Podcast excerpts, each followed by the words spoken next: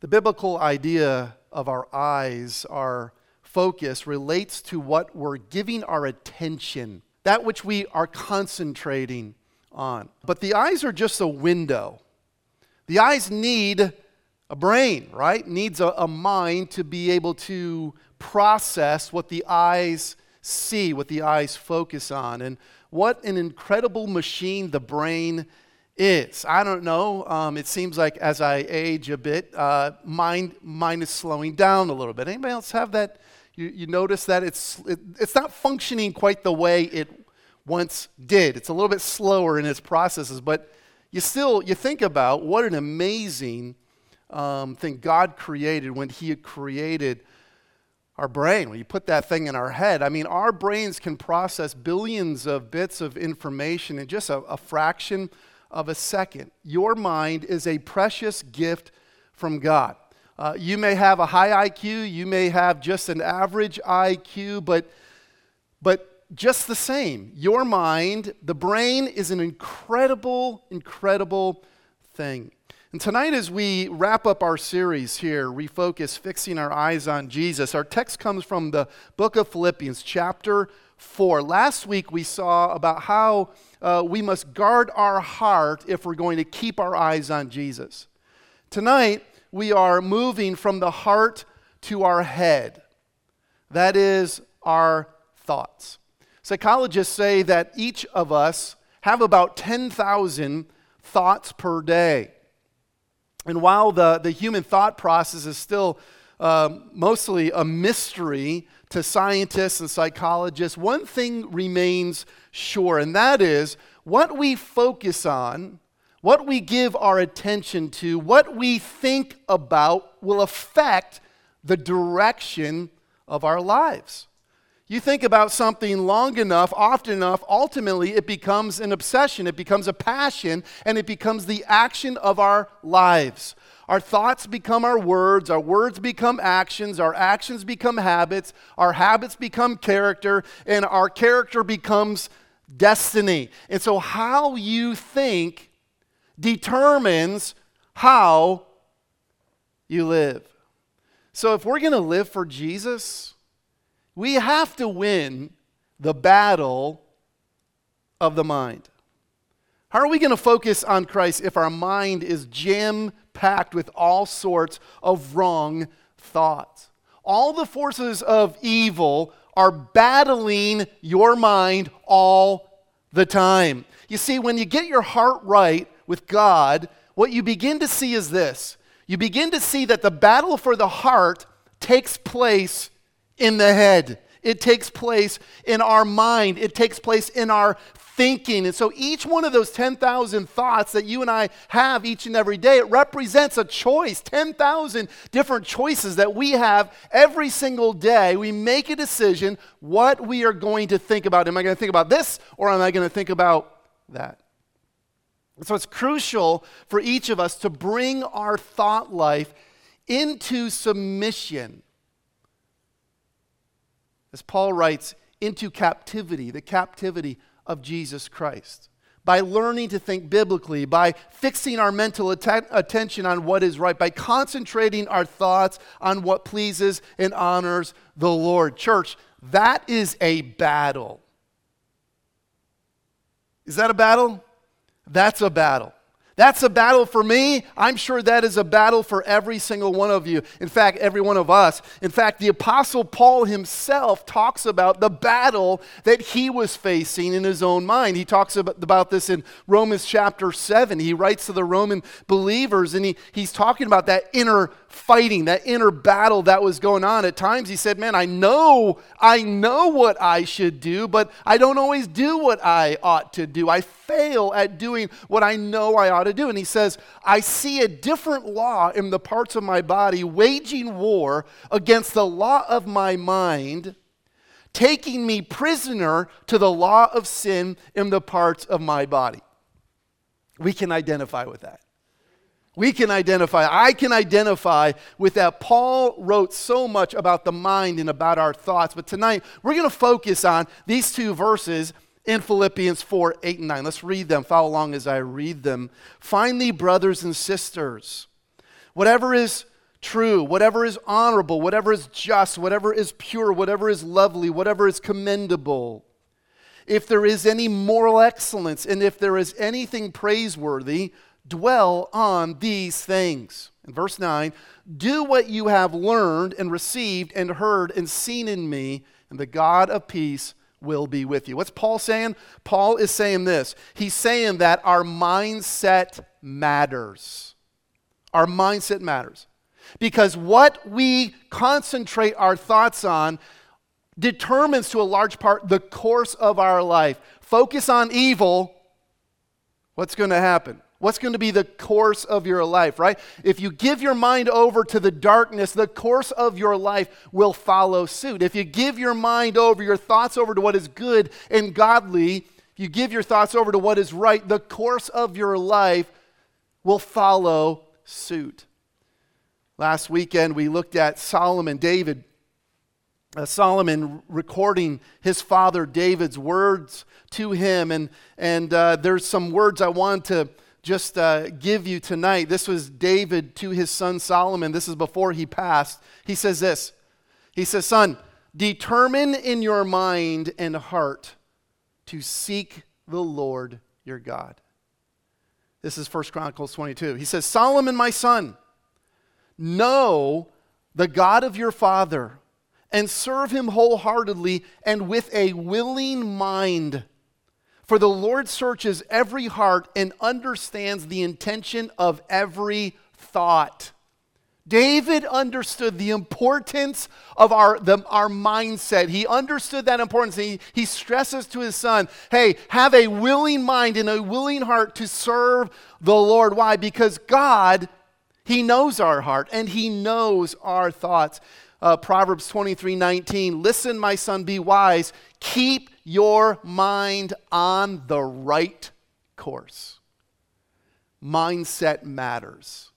The big idea for the message is here on the screen. Focus on and ponder what is good and honorable as you walk through life. That's pretty simple. A simple idea, a little more difficult to do than to say or to think about, but this is the big idea. We need to focus on what's right. We need to concentrate our mind, our thoughts on what the scripture tells us we should focus our mind and our thoughts on. And Paul helps us with this. And what I see here is a threefold strategy for developing a biblical mindset. So I want to give that to you tonight. You want to develop a, a biblical, a godly, a wholesome, a healthy mindset? Well, I think Paul gives that to us here tonight. Here's the, the threefold strategy. First of all, evaluate.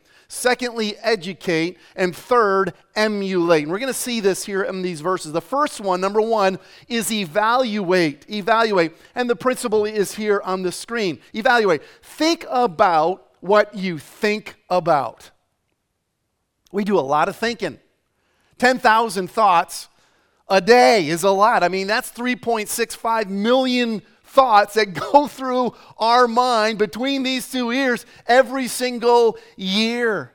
At this point of the day, you've probably already thought about 8,000 different thoughts. You probably have another maybe 1,000, 15, 2,000 thoughts yet to go before you lay your head on the pillow. And then for some of us, we'll get up between ah, the hours of 2 and 4 and we'll get a lot of thoughts in early in the day. Anybody you do that too? Yeah. Get a lot of thinking going in the middle of the night. Man, that is a lot of thinking. If we're going to keep our eyes on Jesus, we're going to have to control those thoughts. Every one of those thoughts. We're like air traffic controllers of our minds. You know what an air traffic controller does, right? It controls the, the, the traffic, the, the flight traffic, their altitude, and uh, where they're going. Well, we need to decide what our what's going to come into our minds, what thoughts we're going to allow to stay in our minds, what we're going to dwell on. The old adage says this you can't stop a bird from flying over, you, over your head, but you can stop it from building a nest in your hair, right? In other words, we can't stop whatever random evil, strange thoughts come into our mind come knocking on the door of our imaginations, but we don't have to invite them in for lunch. We don't have to dwell on them. We don't have to concentrate on them. Who wins the battle of the mind is always determined by you. By you. No one can control your mind but you. In our text, Paul lists eight characteristics of the kind of thoughts that help us keep our eyes fixed on Jesus. So think of this as a test. Remember in, one of our first uh, messages, we, we were using that illustration of an eye exam. Well, this is a test for our thoughts, okay? This is a, a, definitive examination that can help us evaluate the reflections, the imaginations, the, the concentrations of our minds. What we have here is a call to fix our minds upon the things of God. And so I'm going to give you eight questions that Paul gives us here, eight questions to ask about your thoughts. The first one, the first one is this. The first one is is it true? Right? Do you see that there in verse 8? Finally, brothers and sisters, whatever is true. Truth is the first test.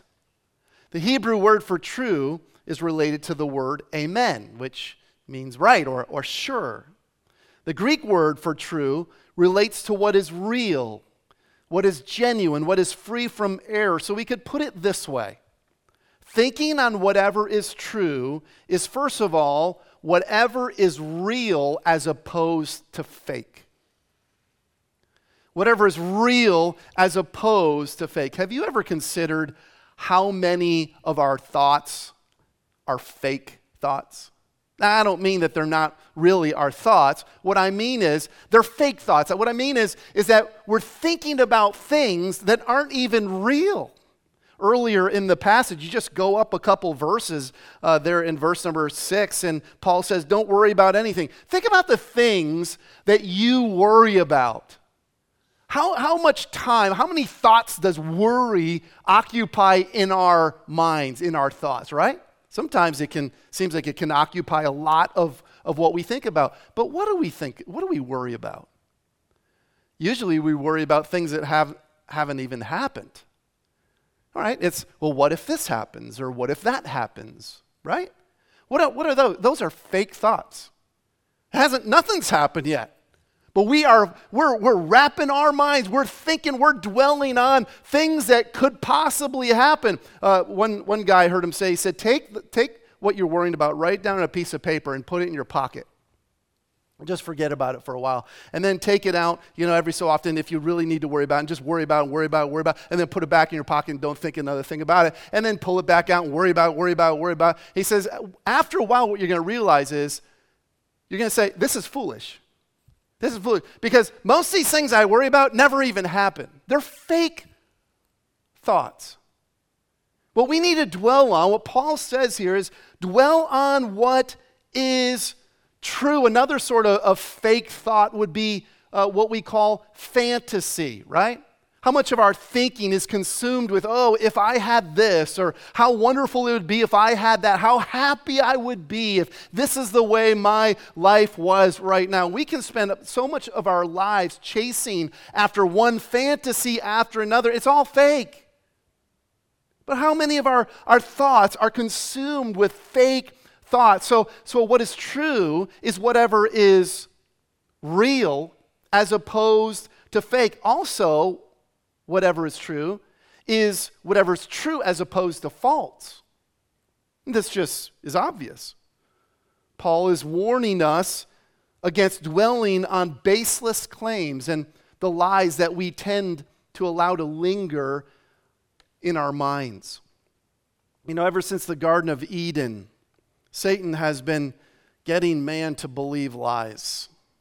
So many different lies that that we as even as believers man he, he sells us lies and we can be so gullible to his lies at time. Listen satan wants to corrupt your mind and he's the father of lies. He uses deception. He uses lies to boggle your mind to, to tie up your thoughts. If he gets you to believe what isn't true he can paralyze your life. He can paralyze your testimony for Jesus Christ. What are some common lies that we allow to nest in our minds? I'll throw a couple at you. You could add to this list. There's so many other ones. Maybe you have one that comes to your own mind uh, as we give this. Uh, how about this one? I'm a failure of a Christian.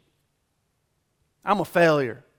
You know, as you look at the book of Philippians, Paul, you could just read just this one little letter and you would find verses that deal with lie, the, the different lies that we often believe. I mean, if you look at chapter 1 and verse 6, Paul, Paul writes to them, hey, look, he who started a good work in you, he's going to carry it on to the completion, on, on to completion until the day of Jesus Christ. Paul's like, hey, God's doing a good work in you. He's going to keep that good work going, but we, but we believe the opposite at times. We, we just think about all of our failures and we think about our past and we think, oh, I'll never change. Listen, God's doing a good work in you. Don't buy into the lie. How about this one? I can't be used of God. Well, in verse number seven of chapter one, Paul says, hey, man, you guys have been partners with me in the gospel. They were being used of God. Maybe they didn't even realize it. They were uh, participating in Paul's ministry as he was out there preaching the gospel. They were being used by God, and yet, oftentimes, man, we get into this frame of, oh, God can't use me. Uh, I'm defined by my past, is another one. Paul says, hey, man, forget the past. Look forward to what is ahead. Uh, another lie, I can't do it. In, in chapter 4 and verse 13, he says, I am able to do all things through Christ who strengthens me. How about this one? I won't have enough. How many of our thoughts are consumed with, oh, I won't have enough. I won't have enough at the end of the month. I won't have the, enough at the end of the year. I won't have enough when it's time to retire. I won't have enough five years from now in retirement, right? We, we, we think that way. That can consume a lot of our thoughts. And what does Paul say? He says, My God will supply all your needs according to his riches and glory. But how much of our thinking is tied up in lies? In believing the lies, in cultivating the lies in our head. All, we believe all sorts of lies about ourselves, about God, about sin, about our priorities, about what success is. We believe lies about sexuality, about our circumstances, about relationships, and on and on and on and on. Thinking about lies will only upset you, worry you, uh, make you angry, make you ineffective for Jesus Christ. Keep the untruths out of your head. Learn to filter them out. Now, does that mean we're to isolate ourselves and never think about anything that's not true? For example, should we not ever consider the lies of the world? Should we not understand the lies of perhaps a false religion? Would it be wrong to, to study that and to, and to recognize the, law, the, the false claims of a false religion? I don't, I don't think that's what he's getting at here. It's not that we have to somehow isolate ourselves. It simply means that we are to focus on what is true, what is right, as opposed to fake. Truth will set you free. Peter said this Be sober minded, be alert, because your adversary, the devil, is prowling around like a roaring lion looking for anyone he can devour, right? Sober minded. So, is it true? The second question on the test is Is it honorable? Is it honorable? Uh, this refers to thoughts that are lofty, majestic, respectable, uh, and dignified, uh, as opposed to thoughts that are simplistic, unimportant, or frivolous. So much of what can occupy our thinking is useless and futile. It's unproduct- unproductive and, and unnecessary. But thinking on an honorable plane takes the higher plane, it takes us to a higher plane. As followers of Jesus, our thinking shouldn't mirror the vain, empty thinking of those who don't know God. Remember, Satan has blinded the minds of unbelievers. Their minds are alienated from the ways of God and hostile to God's ways. And what Paul is calling us to do is to lift our minds above the frivolous, unimportant things of this world that can consume so much of our mental energy. He wrote to the Corinthian church Brothers and sisters, don't be childish in your thinking, but be uh, infants in regard to evil and adult in your thinking, right? Be innocent when it comes to evil, but be mature and adult. Lift your thinking above the frivolous things of this world. Listen, do you ponder things that are noble and of serious purpose, or do you dwell on the frivolous and the trivial? The second, so the second test is is it honorable? The third test, as we continue to work through verse number eight, is is it right? The word there in verse number 8 in my translation is the word just, and it just means whatever is right. That which is in conformity to God's will. That which measures up to God's standard. Remember back in the Old Testament in the book of Judges it says that every man did that which was right in his own in his own eyes, right? They just kind of they were their own truth measurement. You know, they were their own benchmark of what was right and what was wrong. They set the benchmark themselves. What a mess of a culture that was. In fact, if you go back a little further in the Old Testament, in Genesis chapter 6, it says that when the Lord saw the human wickedness that was widespread on the earth, he says that every inclination of the human mind was nothing but evil all the time. And so it says that the Lord regretted that he even made man, that he was deeply grieved. And he said, I'm going to wipe mankind out, whom I have created off the face of the earth. But there was one man who found favor with the Lord, and that was Noah. He was a righteous man, he was blameless among his contemporaries. What does that mean? It means that he lived according to a higher standard.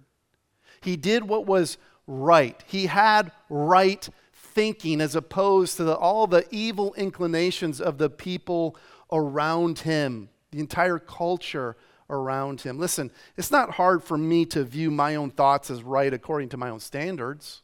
It's not hard for us as human beings. We can easily justify our own thoughts, but to have my thoughts conformable to God's standards is something else. God's truth is the standard. What's right in God's mind, in God's will, that is the standard of what is right. Not right in my eyes, but right in God's eyes. Imagine if our thoughts were broadcast for the world to hear. Would we be ashamed? We just want to hang our, our head low in embarrassment? What if other people knew what you were thinking? What would they think of you? You know, the truth is, it doesn't really matter what others think. And aren't you glad not everybody can see our thoughts? But God does see our thoughts. God does know what our thoughts are. And His righteousness is the standard by which our thinking should be measured. So, as you filter your thoughts, as you think about what you're thinking about, is it true? Is it honorable? Is it right? Fourth, he says, Is it pure? That's just uncontaminated, that which is holy, that which is undefiled and clean and free from any blemish or cor- corruption. It's, it's, it's taking, it's, it's adding to the right, the righteousness of God. And it's, it's, give, it's painting this picture that our thoughts should be completely uncontaminated. Our thoughts are to be pure before God. I'm not to be thinking about things that would displease God. Look, impurity permeates our culture, but it doesn't have to permeate our thoughts, church. Paul wrote to the Romans, Those who live according to the flesh have their minds set on the things of the flesh, but those who live according to the Spirit have their minds set on the things of the Spirit. So I'm not to be dwelling on the filth of this world, I'm to keep the trash out of my mind. And that means that we have to be careful what we see, what we right, what we allow through our eye gate, what we allow through our ear gate. Am I allowing trash into my mind? We used to say, "Get your mind out of the gutter." Did your mind, your mom ever tell you that? Get your mind out of the gutter. Well, I'm to be dwelling on that which pleases God. Is it true? Is it honorable? Is it right? Is it pure? Number five here, as we keep going through verse 8, he, he says, whatsoever is lovely. Whatsoever is lovely. Now, the word lovely here, this is the only place in the New Testament where this word is, is used. And it refers to planning or concentration which will bring about a loving act. It's a call to think about those things that reach down within our hearts and cause us to respond in love, to do a loving deed. And so when we think about lo- when we think lovely thoughts, they're agreeable thoughts. They're agreeable.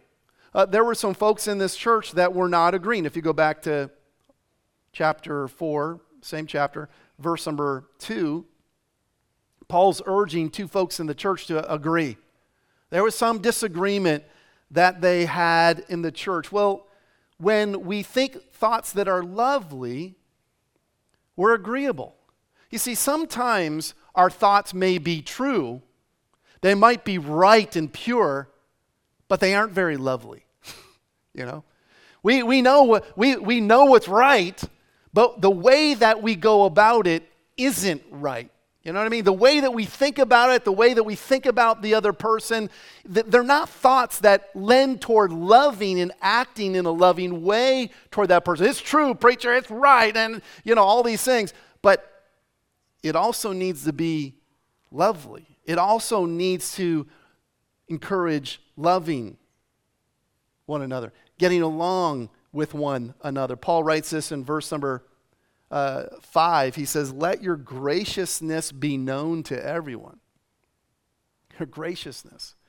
Those are the kind of thoughts that are lovely thoughts, thoughts of being gracious, even though we may think that we're right and they are wrong. In chapter 2, in verses 2 and 3, he says, uh, Make my joy complete by thinking the same way, be in agreement, having the same love united in spirit, intent on one purpose, do nothing out of selfish ambition or conceit, but in humility consider others as more important than yourself. Those are lovely thoughts. When we consider others as better than ourselves, when we put others ahead of ourselves, those are thoughts that are lovely thoughts. They put God first and they put others first.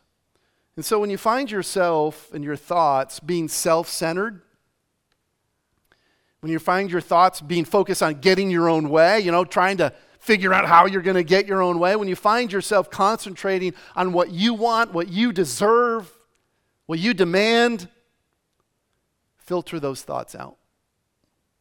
Filter them out. Bring those thoughts into captivity.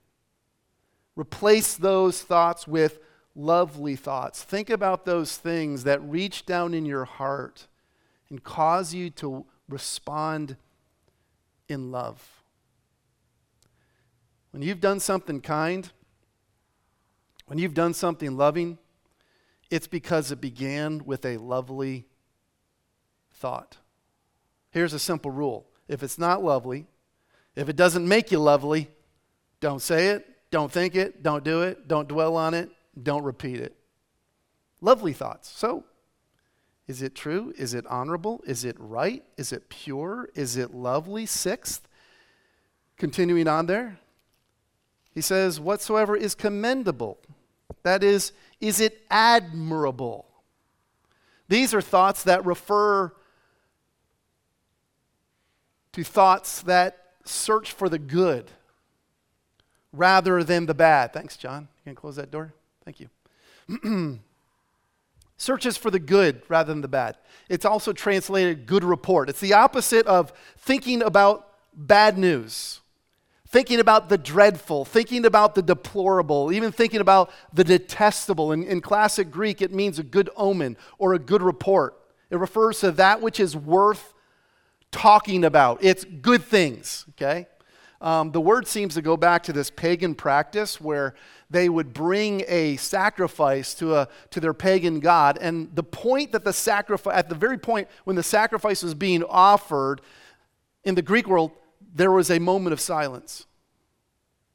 They didn't say anything.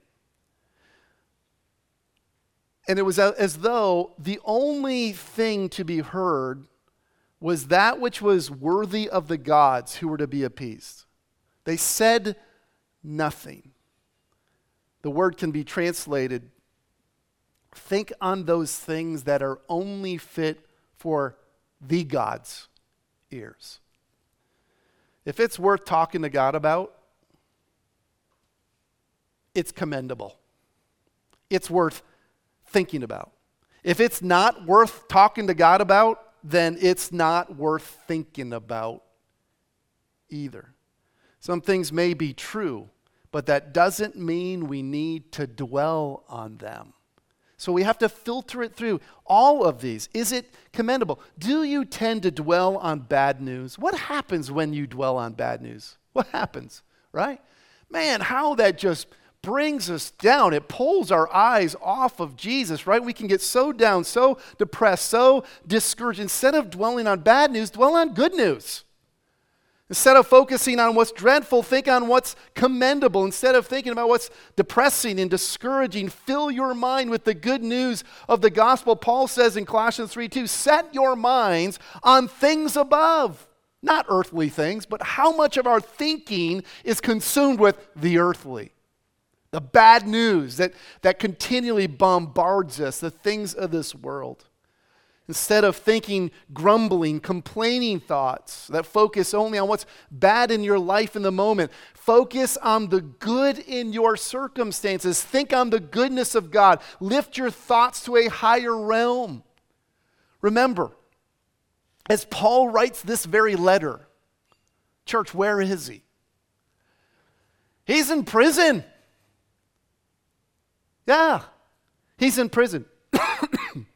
You know, rather than complaining about his circumstances, rather than grumbling, Paul begins his letter. If you look back to the first couple verses of Philippians, he begins his letter this way I give thanks to my God for every remembrance of you. He's not thinking about how awful life is at that moment. You know what he's thinking about? He's thinking about how good God is and how he's been working in their he's not oh me. He's like lord what you have done in the philippians lives what a wonderful thing that is. The work you've you have started how you're going to continue that work that's what he's thinking about. He's thinking about how the gospel had transformed them. He's thinking about the good work that jesus was doing in their lives He's also thinking about how God was using the very things that happened to him. If you look at chapter uh, 1 and verse 12, he says, I want you to know this, brothers and sisters, that what has happened to me, I'm sitting in jail, what has happened to me has actually advanced the gospel. You see what he's doing here? You see where his mind is? He's thinking on that which is commendable, that which is admirable. He's seeing the good in the midst of his bad circumstances. When you're thinking commendable thoughts, your circumstances may be awful, but you're focused on the reality that God is still good and he's using it for good. You're looking for his goodness in the moment. You're focusing on the reality that even in the bad, God is using it for good. You read this little letter, four little chapters, and you know what you find over and over and over again? Paul talks about joy and rejoicing. He says in chapter 2 and verse 17, even if I am poured out as a drink offering on the sacrificial service of your faith, he's saying, even if I'm put on the altar, I am glad and rejoice with you all. Where's that taken place? It's his thoughts. He's joyful. It's his heart, it's his thoughts. He's thinking on what, how God is using him, even if it's in a very terrible way that he's facing, the circumstances that he's under. In chapter 4 and verse 4, he says, Rejoice in the Lord always. And I will say it again rejoice. Admirable. Number seven, he says there in verse 8, is it virtuous? He says, if there is any moral excellence. And that's what this refers to that which is upright, that which is upstanding, irreproachable, virtuous. Virtuous things can enhance our relationship with God. They can lift us to the Holy of Holies. It can pr- improve and mature our fellowship with God. We're to think on such things. Uh, think of your mind as a garden. If you allow evil thoughts to grow unchecked, think of it as weeds that you just allow to grow in your garden. What happens over time? It just chokes out everything that is good. And what Paul wrote to the Romans, he says, Don't copy the behavior and customs of this world, but let God transform you into a new person by changing the way you think. See? When we think virtuous thoughts, we're thinking on those things that are good and holy and right. It all it just adds to the mix of what Paul is stressing here and, where our thoughts need to be. He says finally, number eight, on our test is Is it praiseworthy? He says, if there, if there is any moral excellence, if there is anything praiseworthy, dwell on these things. In other words, is it a thought that God would approve of and that would bring glory to Him? That particular thought, does it bring praise to God? Does it bring glory to God? or not? Taken together, these eight questions point the way toward godly, healthy, wholesome thinking. Paul says, dwell on these things. Church, it's a command. It's in the present tense, which means keep on focusing your thoughts, keep on thinking about these things. So evaluate your thoughts and filter out the thoughts that don't pass the test. Paul says in, to the Corinthians, take every thought captive to Christ. So we evaluate our thoughts, we think about what we're thinking about, we filter out any thoughts that don't pass the test, and then we concentrate our thoughts on those things that do pass the test. Those things that are true. Find what is honorable and think about that. Find what is right and pure. Think about that. Find the lovely and the admirable. Think about that. Find the moral and the praiseworthy and think about that. Say, look, this is not from God. This is untrue. This isn't helpful. I reject this thought and I reject that wrong thought and I'm replacing it with a right thought. That's how you win the battle of the mind. And God requires your participation and mine. He's not going to control our minds. He's not going to make us think all the right thoughts. He calls us to fix our minds, to dwell on these things. You know, we're wired to be able to only think consciously about one thing at a time. You notice that? We can only think about one thing consciously at a time. If we're thinking of something good, we can't be thinking of something bad at the same time. So we can avoid unprofitable thoughts by simply choosing to think of their alternatives. So, number one, evaluate. That's the, the first part of the strategy of developing a biblical mindset. The next two are, are quick. Number two, in verse number nine, he says that we should educate our mind. Here's the truth nurture sound thinking through systematic learning. Nurture sound thinking through systematic learning. Verses 8 and 9, they go together. They're associated because uh, in the literal translation, verse number 8 ends with these things. In fact, the NASB, if you have one of those uh, translations with you, verse number 8 ends with these things, and verse number 9 begins with the things. They're linked. These two verses are linked right? So dwell on these things, the things that you've learned and received and heard and seen. So, in other words, Paul's not telling them simply to evaluate their thinking, he also educated their thinking. He taught them, he preached, he gave them sound doctrine. He wrote this letter that was inspired by the Holy Spirit. He, he sent this letter to them to educate their thinking, he poured into their minds, into their thoughts, the truth of God. And this is what Paul says in verse 9 What you have learned and received and heard from me and seen in me. What, what did they do? They learned what he taught. They received the truths that he delivered to them.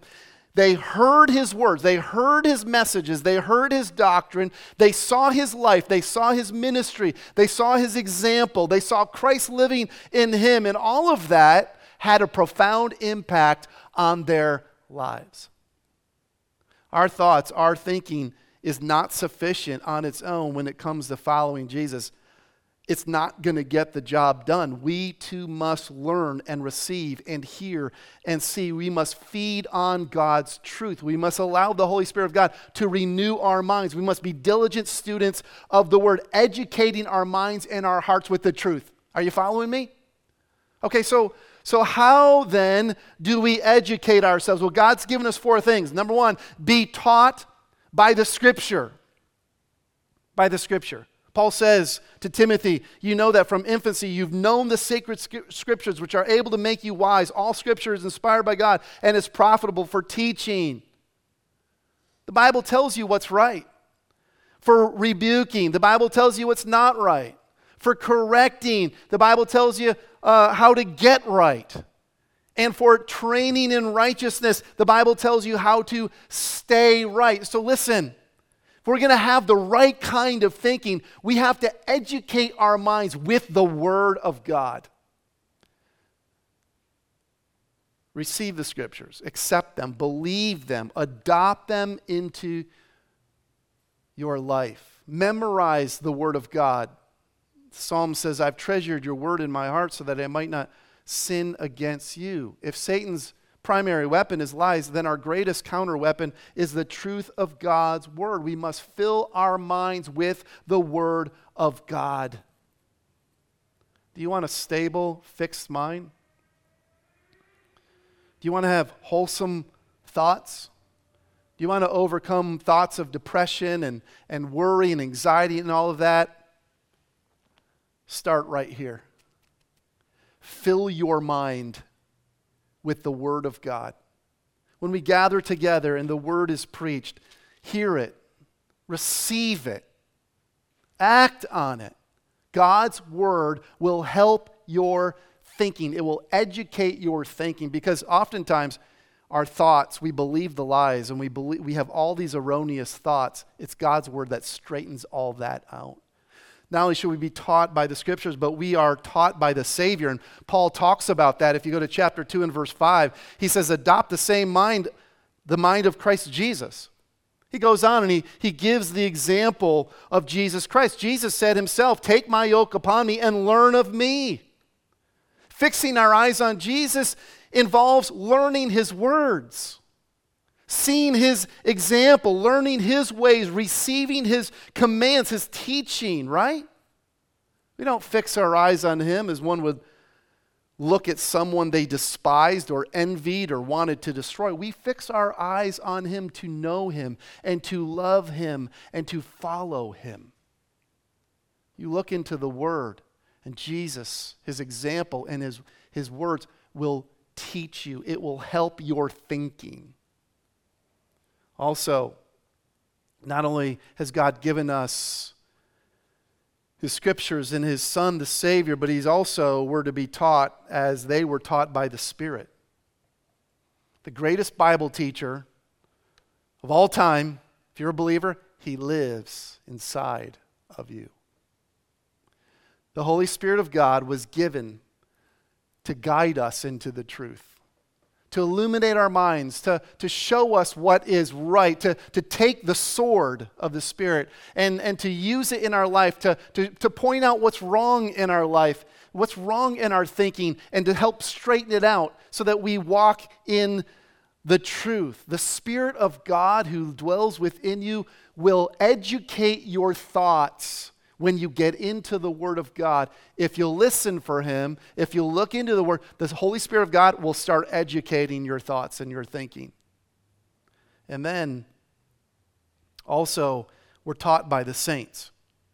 Well, in the context of chapter 4 and verse 9, Paul taught him. That's what he says there. There were others. If you go to chapter 2, verse 19, Timothy had a part in that. If you go to chapter 2 and verse 25, Epaphroditus had a part in that. And so Paul and others had a part in teaching. In fact, in chapter 1, Paul says that there were some who were preaching Christ, they were doing it with the wrong motives. But Paul says, but you know what? I'm glad that Jesus is being preached. Paul didn't say, hey, don't listen to those guys. No, he says, I'm glad that Jesus is being preached. Listen, uh, we are to be taught by one another. We're to be taught by the teachers that God brings into your life. One of the things, one of the most important part, uh, parts of my ministry is the study and the, and the teaching of God's Word. I, my job as a pastor is to feed the sheep. And so I spend a lot of time laboring in the Word. And look, I know that you can get way, you can hear way better speakers out there on the internet, and I would encourage you to do that. But you know, when we gather together, it's not just hearing Pastor Dave teach. But as we read at the beginning of the service, we're to be teaching one another. We're to be provoking love and good works amongst one another. So here's what I would say listen, be present, be teachable, be aware that you're teaching other people, even if you don't realize it. People are watching you. They're learning from you, good or bad. They're watching how you live, good or bad. And so, God uses us in one another's lives. How often I, I'm really thankful for, for believers that have helped me. I, I have some pastor friends that there have been several times when I've gone to them in a moment of mental crisis. like I've gone to them and they say, hey man, talk me down off the bridge. And I, you know, don't don't take that to the literal meaning, but but like you know, I'm I'm dealing with this, and I want to you know, and and I, am thankful for some fellow pat. One of them's Randy, who's the pastor here at Christ Bible. He says, "Whoa, whoa, whoa, whoa, whoa! Let's let's talk about this. What are you thinking now? you know, um, listen. God uses other believers in our life to help educate our thinking. And I want to encourage you when you're maybe you're having a hard time with, with some thoughts, maybe there's just a constant thing that's that, that, that you're dealing with in your mind. I would encourage you sit down with a brother or sister in Christ. I would I would love to sit down with you, but find a brother or sister in Christ and say, hey man, this is what I'm dealing with in my head. Can you pray with me about this? Can you, can you help me to understand what God says about this? Educate your thinking. Nurture sound thinking through systematic teaching. The fourth, or excuse me, the third part of this threefold strategy is emulate. Emulate. Here it is simply put into your living what you are learning. Paul says, do what you have learned, received, heard, and seen in me. What's he saying? Imitate me, mimic me, emulate me. I'm following Jesus. What you've heard me teach, Paul says, do. What you've seen in me, do. And what does do mean? It means to practice. It's in the present tense, which means just keep on doing. It's in the active voice, which means the reader is the one who's to be doing the doing. That's us. What are we to do? We are to continually put into practice what we have learned from the Word of God, from the Savior, from the saints, right? From the scriptures, we are to continually put into practice what the Spirit of God has been teaching us. We're to put our thinking into action. Thinking that never transition into doing is futile. But you know, you can know what's right and not do it, right? We all know that. You can set aside what you know is right, and you can choose to do wrong. Even knowing what is right, you can know what is pure, and in a moment choose to do what is impure. Knowing only becomes doing when we choose to act on what we know. Paul says this in this little epistle. He says we should live up to whatever truth we have attained. He says, Live your life worthy of the gospel, chapter 1, verse 27. James said, Be doers of the word and not hearers only. Why? Because when you act on what you know, it will further cement your mindset. Isn't that how coaches work? Right? They want them they want the athlete to put into practice what they are being taught. And the more they practice it, the more they do what they're being taught, the more it cements a mindset. And the more they practice that, the more they live that out, the more victory they see in their sport, right? If they'll follow the plan. Listen, the threefold strategy for developing a wholesome, healthy biblical mindset is simply this evaluate. Think about what you think about. The battle for your life is won or lost in your mind. In your mind. I think we could pray what David prayed in Psalm 13 Test me, Lord, try me, examine my heart and my mind.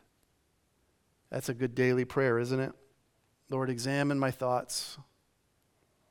Spirit, show me what thoughts I need to filter out. Help me to think the right thoughts. So think about what you think about, educate, nurture sound thinking through systematic learning. Be taught by the Word of God, be taught by the Son of God, be taught by the Spirit of God, be taught by the people of God. Educate your thinking with the truth and then emulate it. Live it out. Put into practice what you're learning. Do what you know. Do more than believe it, do more than think it, live it out. Paul says, finally, brothers and sisters, whatever is true, whatever is honorable, whatever is just and pure, whatever is lovely, whatever is commendable, if there is any moral excellence, if there is anything praiseworthy, Dwell on these things. Do what you have learned and received and heard from me and seen in me. And look what it says and the God of peace will be with you. Would you like some peace between your ears and your thoughts? Here's the way to do it your mindset matters. Let's pray.